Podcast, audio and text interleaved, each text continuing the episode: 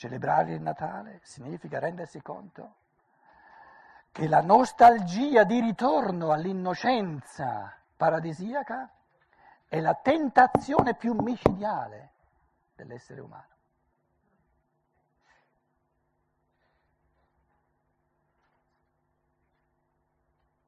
E se volete è una cosa grave che il cristianesimo tradizionale sia stato ancora così poco cristiano da parlare di peccato originale. In che cosa consiste il peccato? La cosiddetta caduta dal mondo dello spirito nel mondo della materia è la cosa più importante, più positiva, più necessaria che ci sia perché l'essere umano possa diventare uno spirito autonomo. Celebrare il Natale significa redimere il cosiddetto peccato originale, finire di chiamarlo un peccato morale, significa cominciare a vedere nel cosiddetto peccato originale una caduta della coscienza, non morale. Il peccato originale è l'oscuramento necessario della coscienza umana che lascia la comunione con lo spirito, si intride di materia per diventare individuale, per diventare un io autonomo, che pensa con la propria testa e vuole col proprio cuore. Il cosiddetto peccato originale non è una faccenda morale, è un fatto di coscienza umana, è un oscuramento della coscienza umana, oscuramento necessario per diventare autonomi nel proprio spirito. E celebrare il Natale vuol dire benedire, gioire e ringraziare, con commozione essere pieni di gratitudine che questo oscuramento di coscienza sia avvenuto come premessa imprescindibile per diventare autonomi nel proprio spirito e riportare luce in questa tenebra della coscienza, luce conquistata liberamente e individualmente. Se non diventerete come bambini, non entrerete nel regno dei cieli. Anche questo è un, eh, un motto del Natale, il Natale il mistero del bambino. Cosa bisogna fare per diventare come bambini? Bisogna finire di esserlo. Perché colui che è bambino non lo può diventare. Solo colui che ha finito di essere bambino può diventarlo. E l'adagio non dice se non sarete come bambini, ma se non diventerete. Non dice se non resterete come bambini, ma se non diventerete.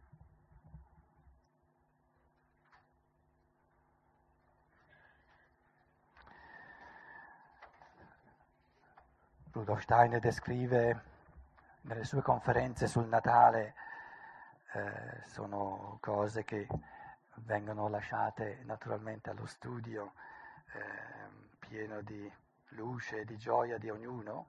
Questi giorni invernali potrebbero essere proprio questo tipo di approfondimento fatto nella cameretta, fatto in piccoli gruppi descrivere eh, co- cosa è avvenuto di queste due correnti eh, dei pastori e dei re magi, eh, lo posso solo accennare, ma accennandolo diventa un po' astratto, non, eh, pastori e re magi, è avvenuta un'inversione, delle, i re magi eh, eh, guardavano al mondo esterno delle stelle, di questa, di questa corrente dei re magi nell'umanità moderna è rimasta la matematica e la geometria come qualcosa di interiore lo studio concreto devo lasciarlo a ognuno di voi perché troppo, diventa troppo eh, scientifico-spirituale, ma è una cosa appassionantissima. Io ogni anno, soprattutto a Natale, mi, mi riimmergo di nuovo. Eh, c'era, diciamo, nei millenni prima di Cristo, una conoscenza dei misteri delle stelle, del mondo delle stelle. Poi è tutto sparito E cosa è rimasto di questa, diciamo, di questa conoscenza stellare nella quale, di questa, di questa comunione col mondo delle stelle nelle quali l'essere umano vive prima di scendere sulla Terra. È rimasta questa conoscenza a priori della matematica e della geometria che noi abbiamo dentro di noi. Kant la chiama, la chiama conoscenza a priori, ma a priori significa che ce la portiamo quando veniamo dai mondi delle stelle e entriamo nel mondo spirituale. In altre parole, la conoscenza oggettiva del macrocosmo che avevano i saggi re magi è diventata nell'uomo moderno una interiorità delle leggi matematiche, geometriche, aritmetiche che ci consentono di calcolare matematicamente, eh, geometricamente i movimenti mat- meccanici del cosmo. Con i pastori è avvenuta un'inversione in senso opposto. I pastori erano esseri umani che vivevano nell'interiorità dell'uomo, di questa interiorità nell'uomo moderno è rimasta la percezione, cioè il modo diciamo, fisico di, di, di vedere le cose. La scienza materialistica che, che, che, che pensa di, di, vedere solo materia, che conosce soltanto percezione esteriore e sperimentazione, la scienza moderna che conosce soltanto il puro percepito. Allora vi dicevo, l'inversione del mondo esterno dei re magi è il mondo interno matema- delle leggi della matematica, della, della meccanica, delle leggi dell'aritmetica e della geometria. Il mondo che era interno dei pastori è diventato nell'epoca del materialismo, il mondo esterno puramente materiale, fatto di percezione, il puro percepito, cioè ciò che vive nell'occhio e ciò che vive nell'orecchio. Termino i miei pensieri eh, aforistici, perché è proprio una, diciamo, una lotta tra tante cose e mm, in fondo è un po' un balbettare, ma penso che possiate comprendere che eh, non può essere che così eh, siamo veramente agli inizi di una vera e propria scienza dello spirito. Termino con un'immagine di questa polarità che ehm, ci fa capire che il senso di questa polarità è l'intento evolutivo di crescita di ristabilire sempre l'equilibrio tra queste due polarità, il mondo interno, il mondo esterno, il cammino dello spirito, della conoscenza e il cammino dell'anima, l'amore. Il cammino dello spirito è maggiormente il coraggio di dedicare tempo a se stessi, e questo coraggio ci deve essere, altrimenti non abbiamo più nulla da dare, e eh, diciamo il mondo, l'evoluzione dell'anima è il coraggio di dedicarsi agli altri in un certo senso eh, la, la, il cammino dello spirito è il coraggio di dedicare tempo e forze alla propria evoluzione e il cammino dell'amore dell'anima è il coraggio di dedicare tempo e forze all'evoluzione altrui. Però l'uno presuppone l'altro, vanno sempre insieme. E vorrei terminare le mie riflessioni con, eh, con una riflessione cromatica della, della polarità tra il blu, tra il blu e il rosso.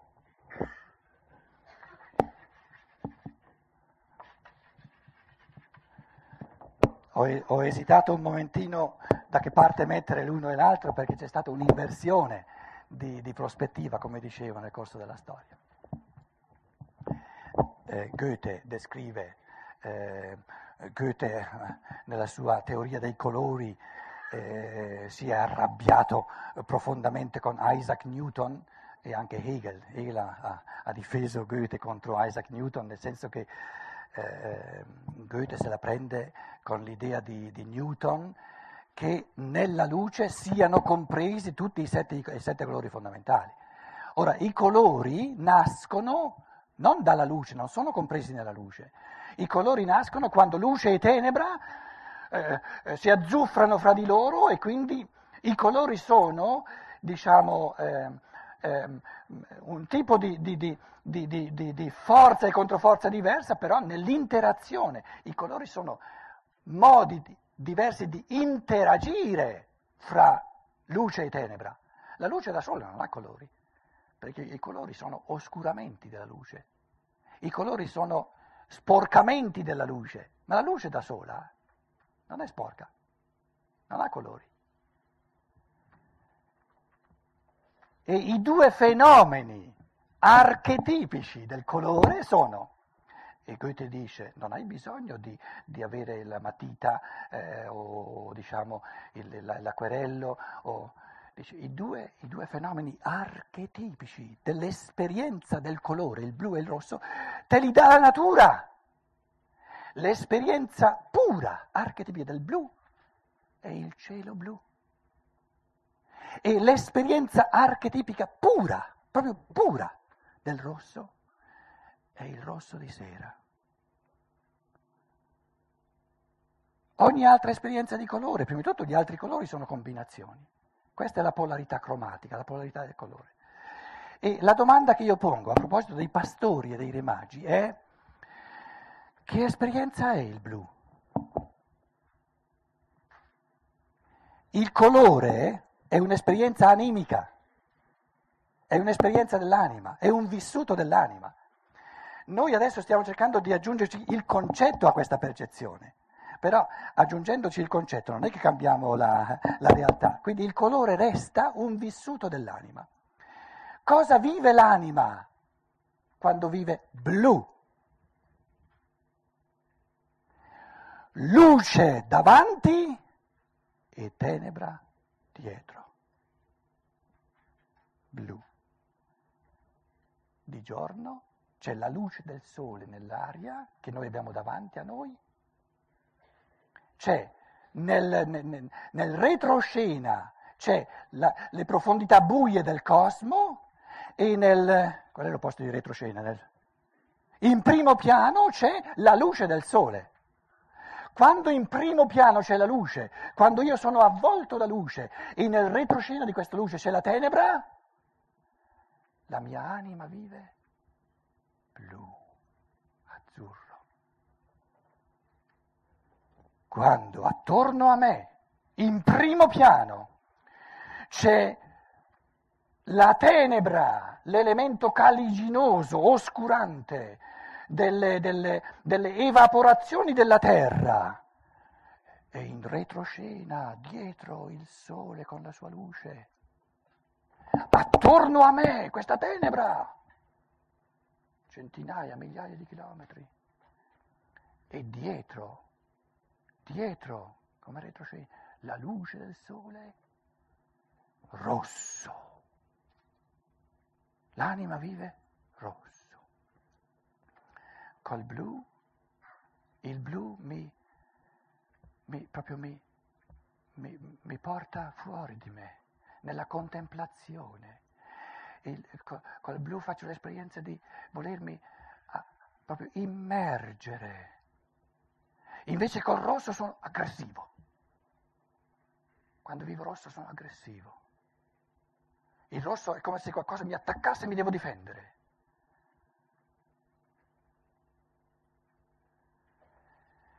Il blu, l'anima che fa l'esperienza del blu, è l'ultimo dono dei, pas- dei, dei re magi perché il blu è l'esperienza della conoscenza. Nel retroscena c'è la profondità buia della percezione dove io dico cos'è, cos'è, cos'è? E guardo, cos'è, cos'è la pura percezione? Buio dello spirito. E quando lo spirito umano accende la luce nel pensiero, trova il concetto, mette luce davanti a questo buio, blu, il cammino del pensiero, della conoscenza.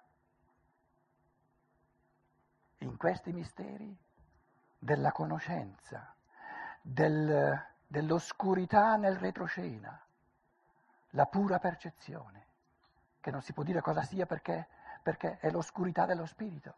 E la luce che si accende davanti, che dice che cos'è, è il cammino dei re che cercano la conoscenza, il cammino dello spirito. Il rosso,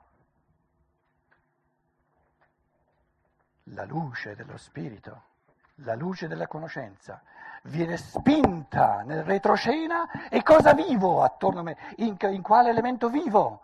Vivo nell'elemento volitivo, nella brama che voglio fare questo e non quest'altro.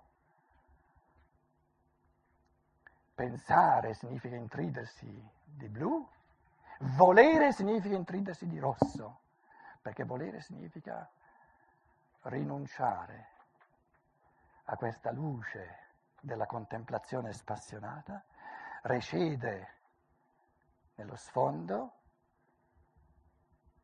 e davanti si pone questa nebbia conoscitiva che è la brama di voler fare questa cosa. Perché se, se uno non ha la forza volitiva proprio di fare qualcosa e di, di confrontarsi e quindi anche di rintuzzare tutte le controforze, non, non farà mai nulla. Quindi il volere, l'esperienza del rosso è il dono di sé. È la decisione di terminare, di godersi la contemplazione del tutto per realizzare un piccolo frammento sulla terra. L'amore è sempre rinuncia, in un certo senso. E ogni intuizione morale è la decisione di immolarsi qui e ora per gli altri, mettendo in secondo piano la luce dello spirito della conoscenza. Non si può agire pacatamente e non si può conoscere passionalmente. Si può agire soltanto passionalmente e si può conoscere soltanto spassionatamente. Questo è il retaggio dei pastori e dei re magi come dono natalizio, i due doni natalizi del cammino dello spirito, il blu della conoscenza, la tenebra nel retroscena e la luce che illumina tutto il cielo, e il cammino dell'amore, la conoscenza spassionata che viene messa in retroscena è la decisione di compiere un atto d'amore qui e ora. E l'uomo fa l'esperienza del rosso nel calore del fuoco che accende di amore il cuore umano.